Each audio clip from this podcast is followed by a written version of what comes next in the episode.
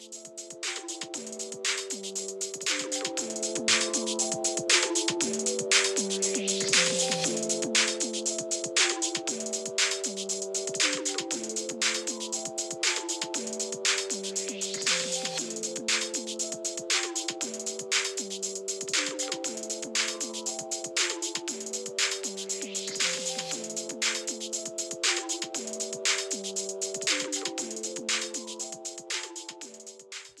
مرحبا. هنا سكاكر عالم مليء بالقصص والخيال. كونوا معنا في عالمنا بشجاعة التمرد على أعداء الخيال.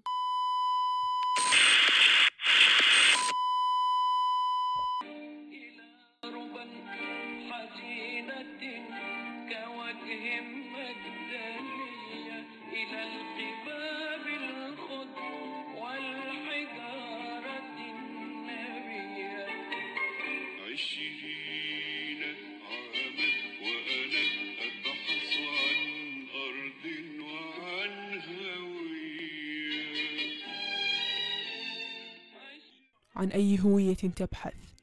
الهوية التي أبحث عنها موجودة في مزارع الزيتون الفلسطيني وبين يدي خباز الكعك في القدس. الهوية التي أراها تريد أن تحمل بين كفي يد. أحدهما يحمل النصر والآخر يحمل الوطن. إن كنت تريد استعادة هويتك لا تصمت ولا تتوقف عن المقاومة والجهاد.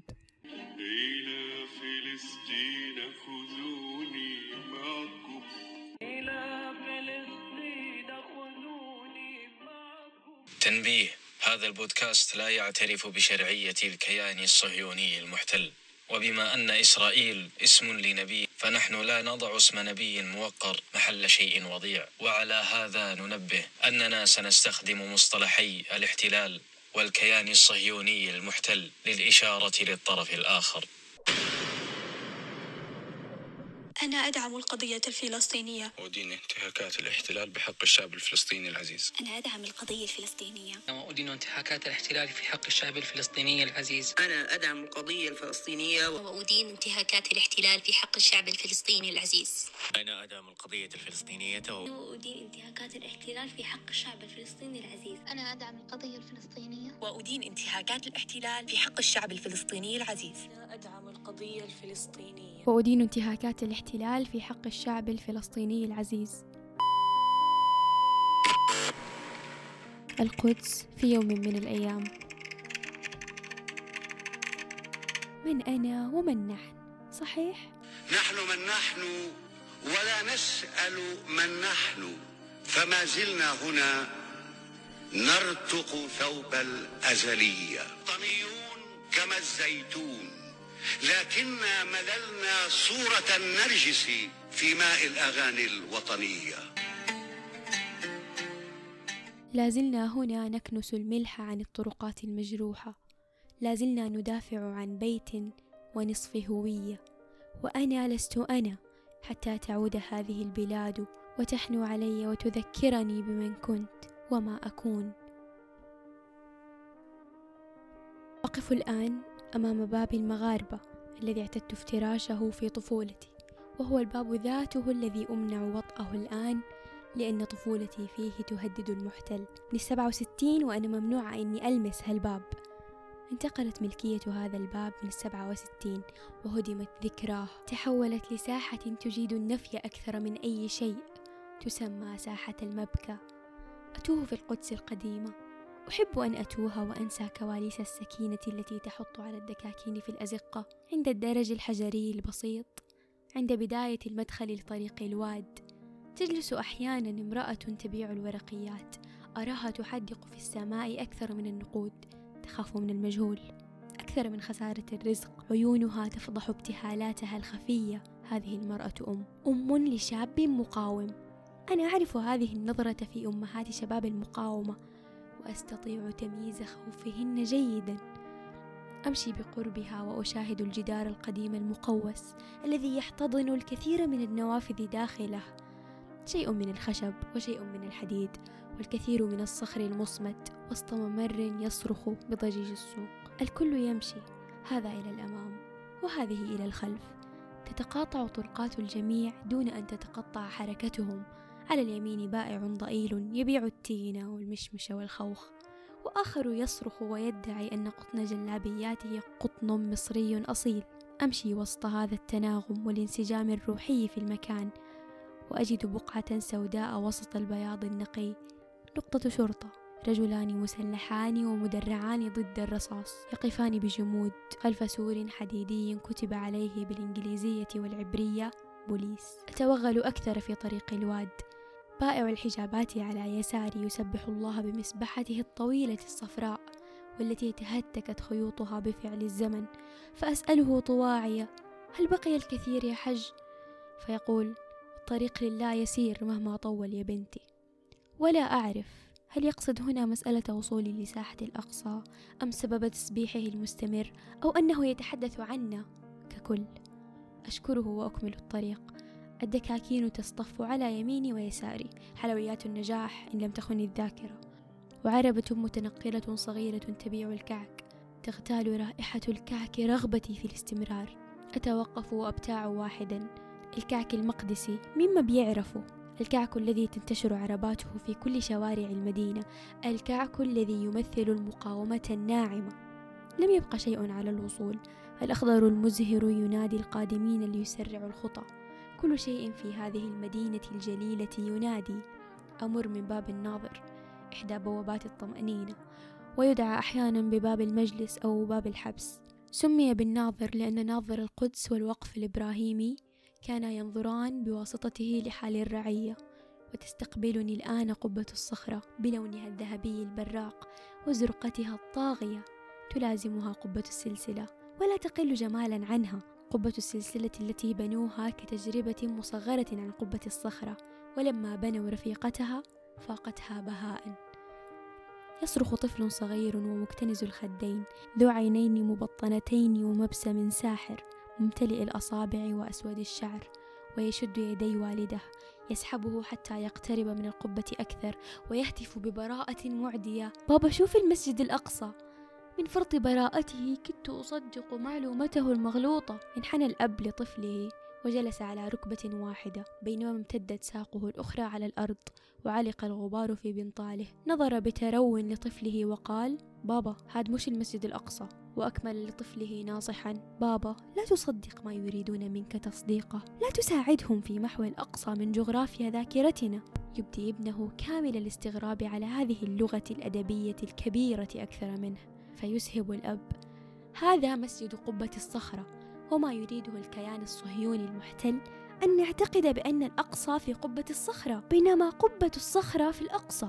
أترى كل هذه المساجد والأبنية؟ كلها امتداد للمسجد الأقصى يا بني. هنا قبة الصخرة وهناك على اليمين وبعد الشجر مصلى الأقصى القديم وخلفه المصلى المرواني وعلى يسار المصلى المرواني يقع الجامع القبلي الذي يعتبر جزءا من الأقصى لا الأقصى كاملا. ومقابل الجامع القبلي تجد جامع المغاربة والذي يخادن باب المغاربة. الباب الذي دخل منه النبي ليصلي بالأنبياء ليلة الإسراء والمعراج كما قالت جدة جدي. وكما يقال في موروثنا الشعبي يا بابا وعند باب المغاربة تمشي قليلا لتجد مصلى الوراق وحائط المبكى المكان الذي حرمنا حقنا في التواجد داخله بسبب الصهاينة. يوعدني تكبر وتقاوم عشان القدس يابا. يومي الصغير وتلمع عيناي سعادة بهذا الأب الفلسطيني الأصيل الذي لم يترك مساحة للمعتقدات الكاذبة حتى تشوش أسس طفله. وأتمنى أن يفعل الجميع مثله لتبقى جغرافيا الذاكرة حية تقاوم وتعاند جغرافيا الخريطة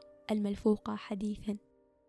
فالآن كادت تتسرب للمعنى خدوش الحاضر المكسور كالجغرافيا لكن سرعة بديهة الأب قومت مكان الكسر قبل أن يكسر وطوقت زجاج الفكر بالعزل المعلوماتي حماية من خدوش الأكاذيب التي حاكها العدو. كان عنا دار دار كبيرة كثير حوشها واسع أشجار زيتون وأشجار تين والخضرة إشي بجنن دارنا من الآخر مباركة. كل إشي فيها كان مبارك فيها أربعة وثلاثين غرفة. دارنا هاي انتقلت من أجداد أجدادنا وكانت من حكم لحكم بس الله كتبها لأجدادي في الآخر. يعني من زمان كانوا ساكنين هالكنعانيين وأكلوا وشربوا فيها حوالي 1500 سنة. بعدها إجا نبي الله موسى وربنا أمره يدخل فلسطين. رفضوا بني إسرائيل خوفا من الكنعانيين ووصفوهم بالجبارين. بعدها إجا النبي يوشع بن نون وكانوا الكنعانيين موجودين لسه بالأرض. بعدها انتصر نبينا داود على جالوت ملك فلسطين. وقتها يعني زي ما قرأنا في القرآن. بعدها مسك الحكم نبي الله سليمان. من بعده خضعت فلسطين لحكم ذاتي تحت راية الفرس. بعد فترة صار الحكم تحت راية الرومان. وهسه بنيجي للفقرة المهمة. بعد البعثة النبوية وقبل الهجرة للمدينة صارت المعجزة العظيمة في تاريخ الدين الإسلامي واللي هي معجزة الإسراء والمعراج. لما أسري بالنبي من مكانه لحد المسجد الأقصى بالبراق ولما صلى النبي محمد عليه الصلاة والسلام إماما بالأنبياء وبعدها عرج به للسماء. وهناك ربنا فرض عليه الصلاة في السماء السابعة وهان ببان عظم أمر الصلاة. بعدها رجع النبي على مكانه وبروح فينا الزمن لزمن عمر بن الخطاب.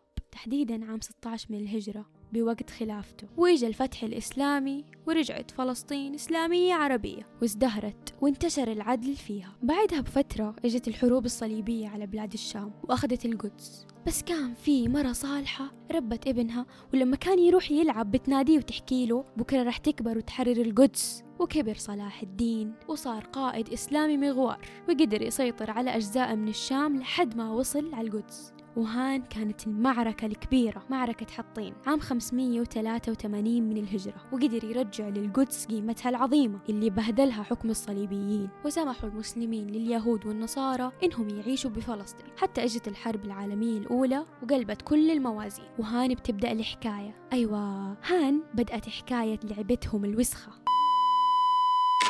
عام 1917 بداية فترة الانتداب البريطاني. تعطي جارتنا البعيدة أكثر مما ينبغي لتكون جارة وعدا بإنشاء وطن قومي لليهود في أرضنا نحن. 1920 مؤتمر سان ريمو للقوى المنتصرة في الحرب العالمية الأولى. يقرر منح بريطانيا البعيدة حق الانتداب على فلسطين لإعدادها لتقرير مصيرها دون الالتفات للمظاهرات التي اندلعت حماية لحق الهوية الفلسطينية في بيتنا الكبير. من عام 1922 إلى عام 1947 تبدأ رحلات هجرة يهودية استيطانية للدار الخاصة بنا. في الثلاثينيات خاصة وسط استبداد النازية بدأ ظهور علامات النازية الجديدة في دارنا باسم آخر وهو الصهيونية. فالصهيونية لم تكن تهتم لليهودي بقدر ما تهتم للمستوطن والقاعدة الاقتصادية والعسكرية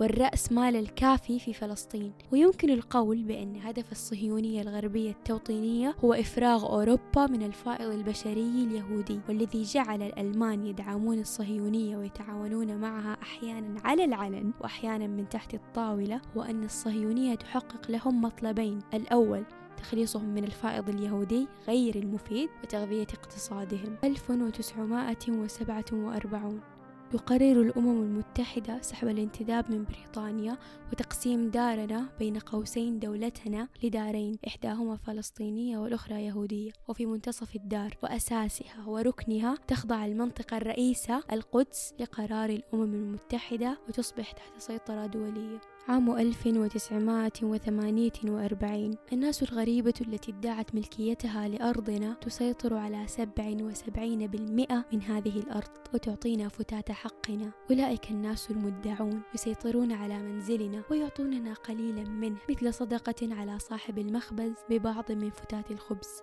وجزء كبير من عائلتي. يطرد عام 1948 مجددا بعد أن أعلن الكيان الصهيوني المحتل استقلال دولته ثلاثة أرباع مليون فلسطيني على الأقل يطردون أو يهربون من ديارهم كم نكبة سيعيش أصحاب الدار؟ من عام 1956 إلى عام 1957 الكيان الصهيوني الجشع يواصل الزحف والتوسع ويذهب لجارتنا مصر. 1964 جامعة الدول العربية تعلن عن تشكيل منظمة التحرير الفلسطينية وجيش التحرير الفلسطيني. عام 1967 ومثل ما نقول 67 يونيو. حرب حزيران تمكن الاحتلال الصهيوني من احتلال القدس الشرقية والضفة الغربية وقطاع غزة وهضبة الجولان السورية وشبه جزيرة سيناء المصرية. تفاصيل الفترة الانتقالية حتى عام 93 موجودة في صندوق الوصف للاستزادة. عام 1993 بعد محاولات كثيرة لترويض الاحتلال ومصالحة أصحاب الدار مع محتليها تتم اتفاقية أوسلو التي هي في الحقيقة تعفي الكيان الصهيوني من أعباء شاقة باسم التنازل عن أراض تخص فلسطين. وأبرمت اتفاقيات التنفيذ اللاحقة والتي أدت كما يقال إلى الانسحاب الجزئي للقوات المحتلة وإلى انتخابات المجلس الفلسطيني ورئاسة السلطة الفلسطينية والإفراج الجزئي عن السجناء وإنشاء إدارة فعالة في المناطق الخاضعة للحكم الذاتي الفلسطيني. وبالمناسبة لم تغير أوسلو أي شيء بل حتى أنها أدت لتسريع تفاقم أزمة الصهيونية باعتبار أن الدولة ستصبح أكثر استقرارا لكن هل سيتوقف الفلسطينيون عن النضال؟ هيهات يستمرون في المقاومة ويرفضون الاختفاء. تندلع الانتفاضة ويطور الاحتلال قوانين عنصرية ومفاهيم أمنية قمعية في جوهرها عدوان على الفلسطينيين. ومن الآخر نعرف أن تفكير نتنياهو وباراك وشارون يرفض أي سلام مبني على العدل ويطرح فكرهم رؤية للسلام المبني على القوى السائدة أي السلام المبني على الحرب. ولله الحمد لم يقصر الشعب في حقهم. وهنا نستنتج استنتاجا صريحا أن بنود أوسلو مجرد كليشيهات ومحاولات تملص لا أكثر. وعلى ما يقول عبد الوهاب المسيري فإن هناك أعدادا كبيرة من الفلسطينيين موزعة في كل مكان داخل حدود الدول العربية التي تفاوت صداقتها وعداوتها للفلسطينيين بين يوم وآخر. ومع هذا نجحوا على اختلاف انتماءاتهم السياسية والدينية في أن يظلوا داخل إطار الوحدة والانتماء الفلسطيني أي داخل إطار الهوية. فتحول كل فعل في فلسطيني عادي إلى فعل ثوري ابتداء من تلك العجوز التي تجلس داخل المخيمات تنسج المنسوجات الملونة التي تباع في أقاصي الأرض باسم فلسطين مرورا بالمثقف الفلسطيني الذي يثري الفكر العربي والإنساني وانتهاء بذلك المقاتل الذي يحمل البندقية وينتصر ويستشهد. ومن داخل هذه الهوية ظهرت ثورة الحجارة ظهرت الانتفاضة. عام 2001 انتفاضة الأقصى. الحادثة التي حفرت في الذاكرة على الرغم من مضي عقدين على حصولها كان يرافق والده يدا بيد محمد المختلف. الصبور القوي الطفل المكافح وحيث الكفاح هنا يوجع القلوب حين يتلاصق مع كلمة طفل من مفترق طرق لآخر. وفجأة وابل رصاص تطلقه قوات الاحتلال ضد المقاومين. المقاومون الفلسطينيون الذين احتجوا على تدنيس إرييل شارون للمسجد الأقصى تحت حراسة الشرطة الصهيونية. يحكي جمال الدرة ويقسم بالله أن الرصاص لم يكن مجرد إطلاق نار بل كان وابلا لا يرحم. استمر لمدة 45 دقيقة. حين تكثف رمي الرصاص ارتعب الأب. لم يرتعب على روحه فالفلسطيني يحمل الشهادة على لسانه أينما سار وسط كل الاستبداد الذي يعانيه. ارتعب الأب وخاف على الصغير الذي يرافقه. وحين لم يجد طريقة للهرب وقع ناظره على برميل اسمنتي. حاول وقتها أن يحتمي به. قرفص ووضع ابنه خلف ظهره يحميه بيده وبجسده ويود لو يفديه بروحه. محمد الدرة مرعوب مثل أي طفل قد يتعرض تعرضوا لنفس الموقف. أطفال تفقد القدرة على النطق أطفال تفقد القدرة على الشعور بالأمان وأطفال تفقد الحياة كلها. محمد الدرة كان أيقونة في الوطن العربي في الشارع في لافتات الأطفال في السينما والمسرح. كونه كشف للعالم أن الاحتلال كيان غاصب. قام لقتل وحصار الفلسطيني صاحب الأرض. ولا يعترف هذا الكيان الملعون بأي خطوط حمراء. حتى لو كان هناك طفل وسط حضن أبيه. مع كل زخات الرصاص ظل جمال يترجاهم بأن يوقفوا إطلاق النار لكنهم زادوا كثافة الإطلاق دون رحمة أو ذرة شفقة. رفع جمال يده ليحمي رأس ابنه والذي حصل أن هذه اليد صدنت داخلها الرصاص المرعوب من وحشية البارود الصهيوني. يده التي استمر يشير بها طالبا وقف إطلاق النار لم يلتفت لها أحد. والوجع ظل يتسرب حتى انفجر كرصاصة في جسد محمد الدرة الذي ظل يكرر أصابوني الكلاب ومن فك الصغير عن ممارسة البطولة حيث ظل يحاول أن يهدئ والده وما هي إلا ثوان حتى ارتمى رأس محمد على فخذ والده والذي توقف يشعر به بسبب الرصاص. فارق محمد رحمه الله الحياة وارتقى شهيدا بينما ظلت ذكراه حية لهذا اليوم فنحن لا ننسى لا ننسى أبدا ولا يجب أن ننسى وجع جمال على فلذة كبده حيث قال يا ولدتاه حطيتك في قلبي يابا ما قدرت أحميك. حطيتك في عيني ما قدرت أحميك. حطيتك في حضني ما قدرت أحميك. حطيتك بين رجلي أحميك ما قدرت أحميك. فكانت اللي هي قصاصات خارقة ظهر محمد خمس وأربعين دقيقة. والشاشات الصهاينة تغرز في جسم جمال الدرة ومحمد جمال الدرة نكمل فالظالم لا يعرف الرحمة.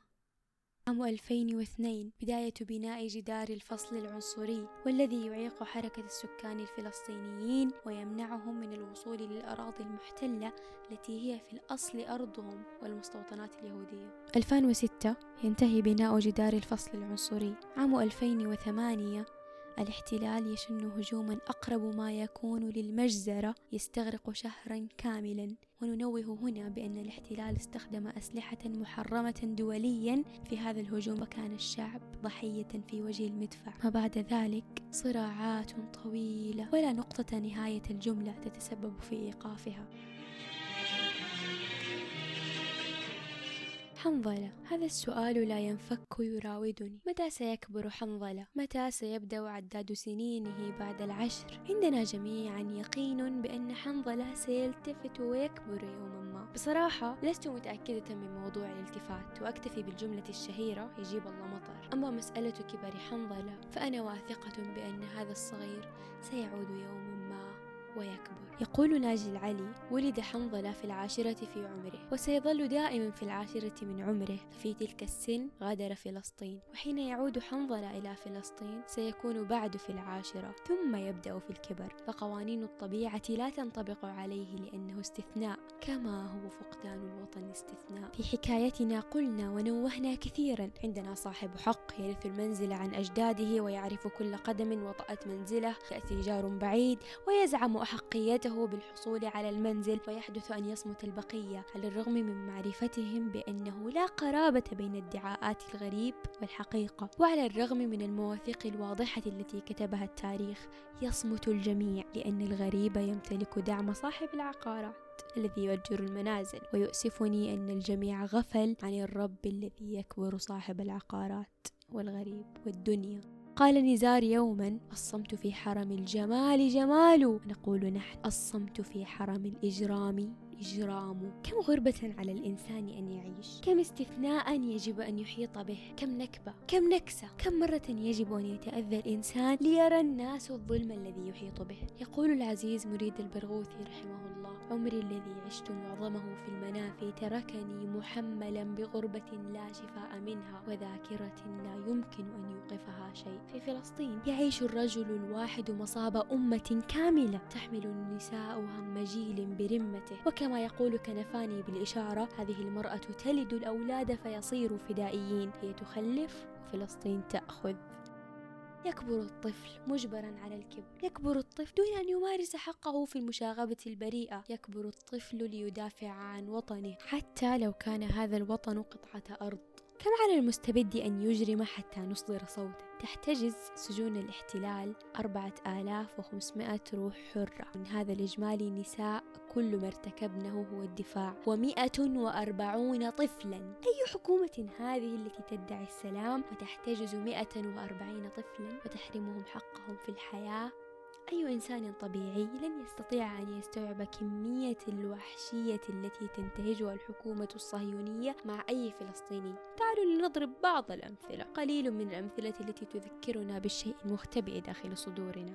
تذكرنا بالضمير وتذكرنا بأن صوت كل إنسان في أي قضية يحدث فرقا. طيب عشان تمر من مدينة لأخرى فأنت مضطر تنتظر وتهان في المعابر الصهيونية. وأنت وحظك الشرطي رايق ويمشيك أو لمجرد مزاجه قرر يحرمك حق من حقوقك وما يسمح لك بأنك تعبر. ممكن يبتكر له حجة واهنة أوهم من بيت العنكبوت ويمشيك.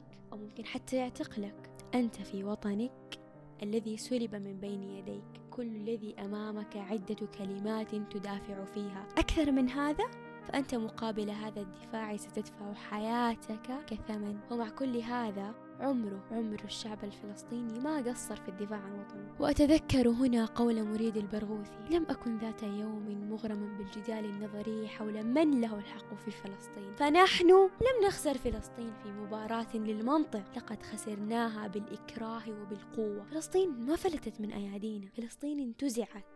ونحن الأحق بانتزاعها واستردادها مجددا. نعود للأمثلة. بمجرد ما أن تدفع حياتك وحريتك كثمن حتى تدافع بهما عن وطنك تصبح حياتك ملكا للسجان ولرئيس الاستخبارات وللمحقق ملكا للجميع إلاك تصبح مجرد رقم. ويسعى كل أولئك لطمس ذكراك. وأعتقد هنا ببراءة محضة. أن الاعتراف بالاحتلال لا يقل ذنبا عن انتهاكاته المستمرة. الاعتراف بالاحتلال ليس إلا ضربا من ضروب الجبن وقذارة النفس وعكرة الروح. هذه الحلقة لا تتصل بأذرع مع السياسة. هذه الحلقة صوت صوت صراخ بالعالم يذكرهم بإنسانيتهم. هذه الحلقة محاولة جادة لكسر الصمت والتذكير بالحق. قبل أيام لمستني جملة تقول الأرض عرفت أهلها فلانت لهم. ولا تخفى علينا جميعا الحادثة التي زلزلت أصعب الأنظمة الأمنية حيث انتزع ست من الأسرى الفلسطينيين لدى سجون الاحتلال تحديدا سجن جلبوع حريتهم بملعقة. ملعقة وهمة استطاعوا بهما أن يستنشقوا هواء الحرية. منهم من ربت على رأس طفل منهم من استلذ بفاكهة الصبر ومنهم من جال الأرض. الأرض ذاتها التي عرفت أهلها ولانت لهم. ويعرف آسفين أن أسرانا بعد عمليات بحث شاقة وصعبة استغرقت أياما طويلة. قد أعيد اعتقالهم لكننا نتذكر بكل اعتزاز كيف استطاع ستة أسرى حفروا نفقا بملعقة وحفروا أساميهم في التاريخ تحدي أنظمة حكومة مستبدة كامل. منطقيا يبدو الأمر صعبا وأقرب للمستحيل. أما في قاموس بحث الفلسطيني عن الحق والحرية فلا توجد كلمة المستحيل. ونستذكر هنا قول أمل دنجل آه ما أقسى الجدار. ربما ننفق كل العمر كي نثقب ثغرة ليمر النور للأجيال مرة. ربما لو لم يكن هذا الجدار ما عرفنا قيمة الضوء الطليق. إذا في الحقيقة أن تولد فلسطينيا يعني أن تتشرب الوطن من كل شيء وتسعى لأجله في كل شيء. لا أحد يراهن على عزة وصمود الشعب الفلسطيني لأنهما يكسبان دائما وقد عاد الفلسطيني على كافة المستويات الممكنة السكانية والثقافية والنضالية وهو ليس كائنا اقتصاديا لا ملامح له مثل ما ترى الصهيونية نموذج الشعب اليهودي بأنه شعب منبوذ ولا يحرك شيئا. ومن هنا ظهر تحالف المعادين لليهودية مع الصهيونية حيث يرفض الجمعان الكفاح من أجل إعطاء اليهود حقوقهم السياسية والمدنية الكاملة في أوطانهم ويرون أنه لا بد من هجرة اليهود إلى فلسطين. ومهما كان المصطلح فإن الحركة المثلى المقترحة هي نقل اليهود من أوطانهم الفعلية إلى وطنهم القومي العضوي بين قوسين الوهمي. وهذه الفكرة هي أساس التحالف بين الصهاينة والنازيين والفرق المعادية لليهود. فالكل الكل يريد إخلاء أوروبا من منه وهذا سبب الدعم المقدم للمؤسسة الصهيونية بشتى أشكالها. ونعود لنذكر بأن الشعب الفلسطيني على عكس اليهود تماما. فالفلسطيني رجل يعمل ويقاتل وطفل يمسك بحجر وامرأة فلسطينية نفوض تلد الجند والشهداء والأغاني بشكل يثير حفيظة المستعمرين. الفلسطيني يسعى لأجل وطنه واليهودي يعيش على فكرة توهمه بأن هذا وطنه القومي بتغييب عن الهدف الأساسي الأساسي والذي يعمد للتخلص من يهود أوروبا غير المفيدين.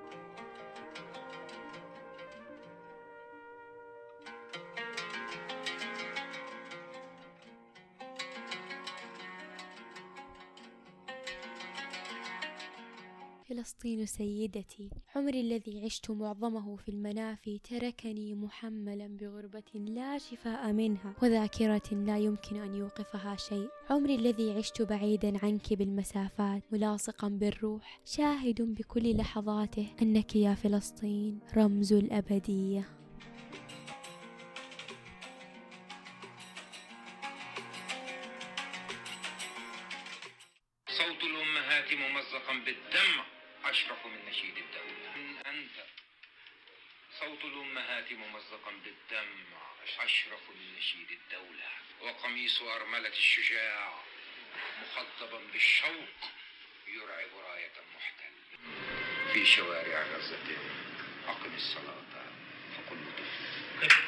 وأنا سأبقى وأنتظر حتى يكبر حنظلة. ولو كلفني الأمر عمري كله ومع كل عمر يمضي من عمري سأظل أردد أن فلسطين امتحان يومي لضمير العالم.